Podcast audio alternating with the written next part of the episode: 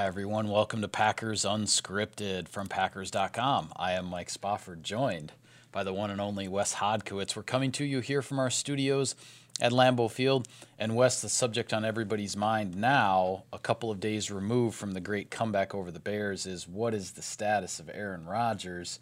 And in this segment, we'll call the Aaron Rodgers update. It's actually the Aaron Rodgers non update because Mike McCarthy on Monday didn't have all the injury information. They're still trying to figure out exactly what uh, the situation is with Rodgers and that knee. So it's going to be a wait and see type of thing all week long, the way it sounds. Yeah, and we'll we'll get a better feel for how Rodgers is feeling. I'm guessing on Wednesday. Uh, that's typically been the day during the regular season in which he addresses the media, uh, and we'll see what his participation is going to be like. Uh, Mike McCarthy mentioned, you know, DeShone Kizer probably regardless of what, however Sunday unfolds, will probably take a lot of work this week, mm-hmm. take a lot of reps. Maybe some of that trickles down to Tim Boyle as well. We'll see. But that being said, I it seems to me, Mike, everybody obviously wants to rush to conclusions. They want to know everything now, the minute uh, that they want to know it. The one thing I would caution people to do, because I saw some people taking what McCarthy had said on Monday and you know saying, "Oh, this is a red flag."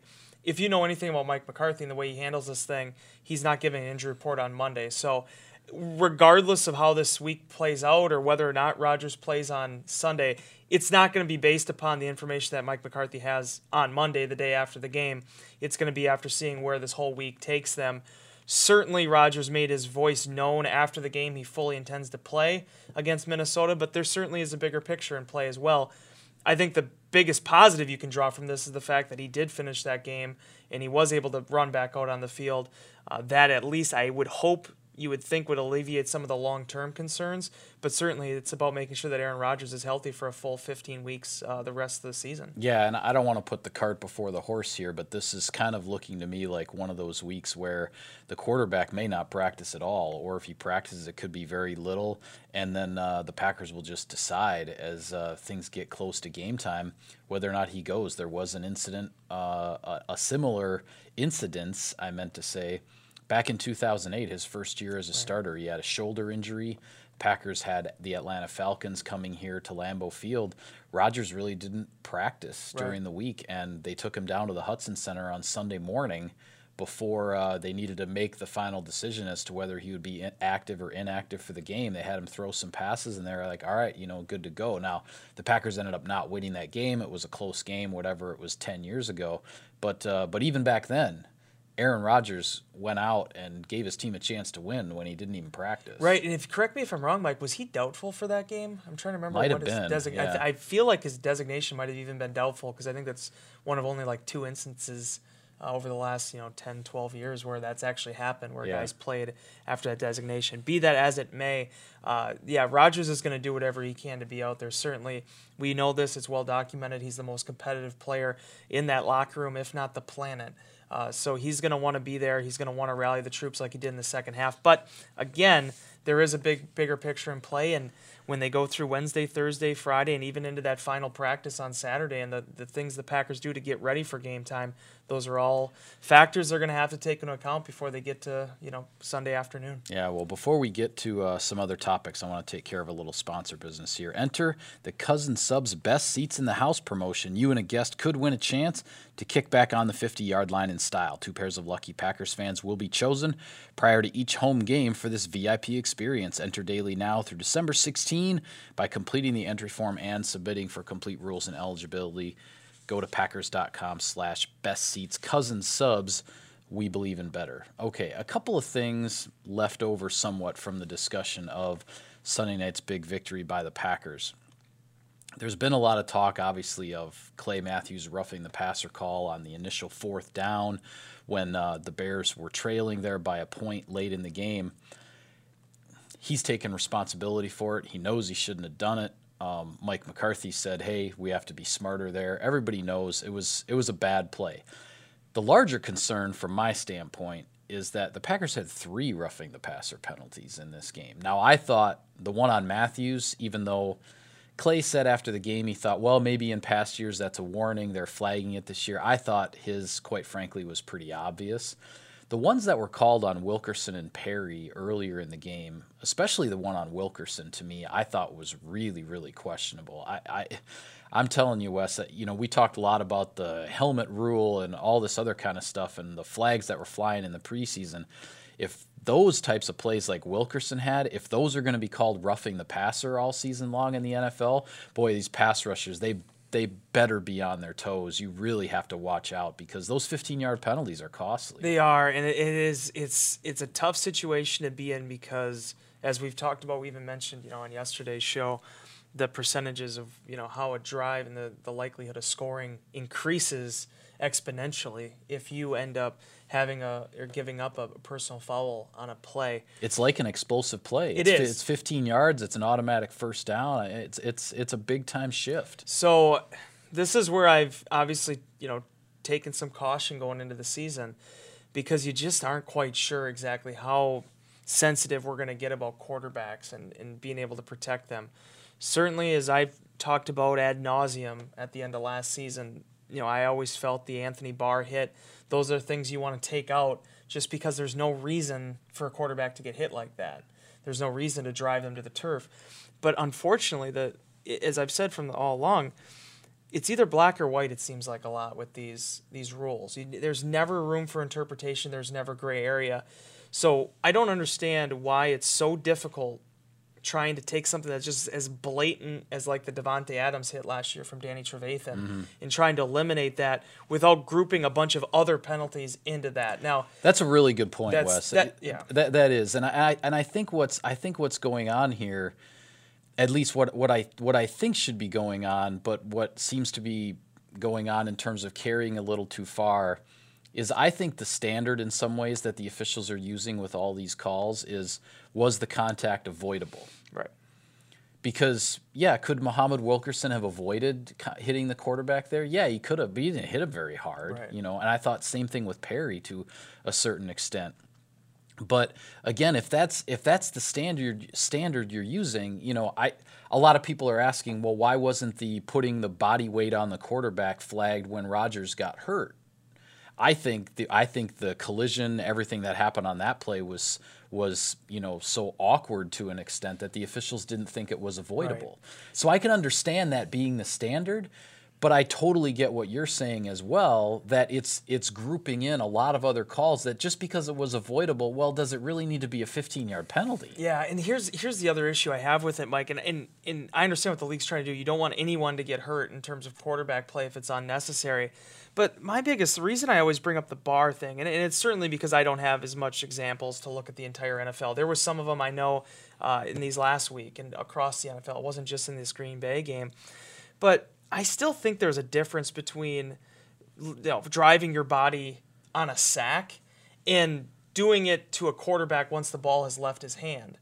And yep. and I get that technically it's the quarterback's in a precarious situation, but one seems over exaggerated to me than another one that could just be a football play and a guy playing to the whistle because as we know Mike from you know right now the last 10 years the window for a, a defensive player to hit a quarterback it's getting smaller and smaller. You can't go too low. You can't go too high. You can barely fit a shoulder pad through it. Exactly. I mean you basically just have yeah. the the yep. abdomen area to go after. So you know it just as well as i do. If you're going after the meat of a human being because of that being basically their core and their center of gravity, you're putting in a little more force than you would if you're trying to get them at the legs or, or going higher on them. So it's a it's a really tough pickle the league's going to be be in this year because it looks like we're not going to get any answers until afterwards.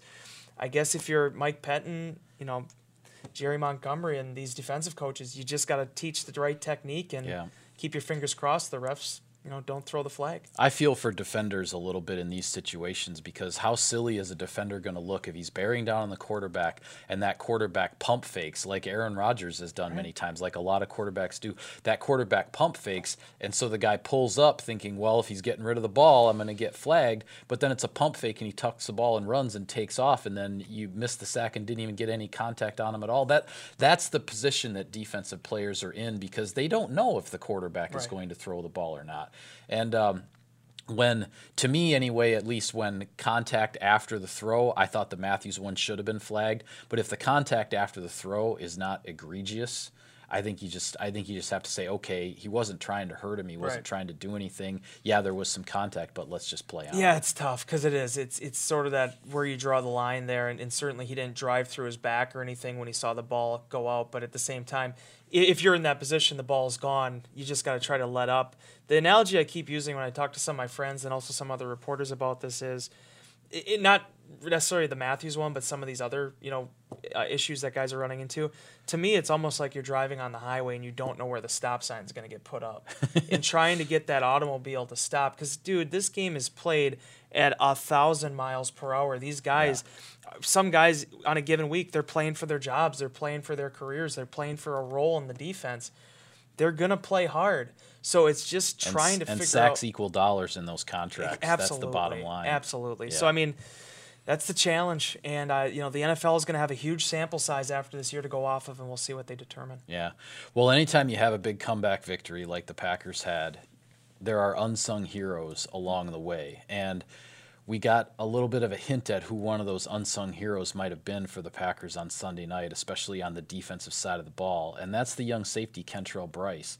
Mike McCarthy, without necessarily being prompted per se, said that Brice was one of the defensive players who graded out the highest when the coaches graded the film. Uh, you know, they they uh, they basically score every play on different things: technique, assignment, you know, execution, result, all those kinds of things.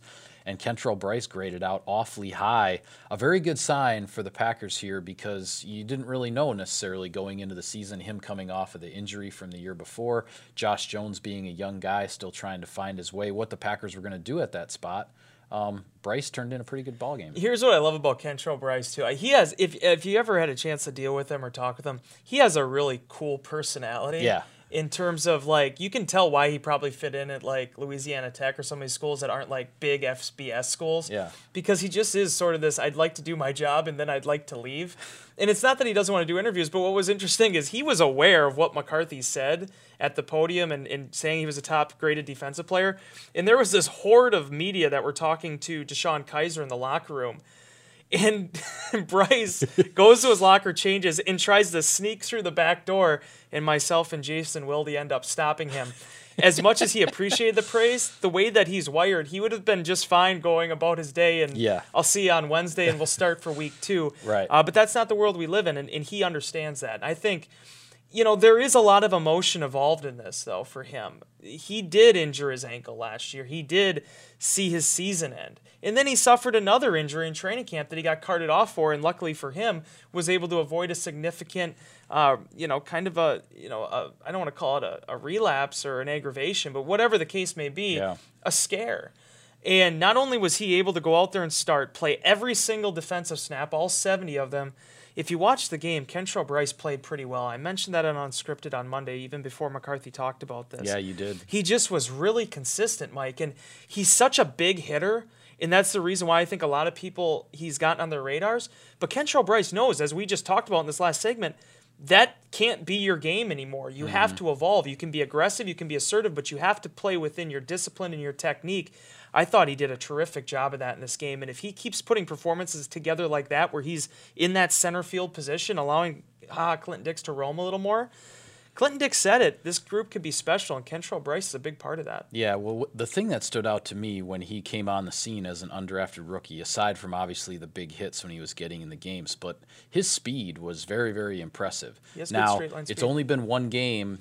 It's only been one game so far this season, but if that ankle injury and the subsequent surgery and everything he had to go through last year to get back this year, if that hasn't compromised his speed at all, we'll see because he's going to be tested by Right. some other guys in this league aside from just the Bears.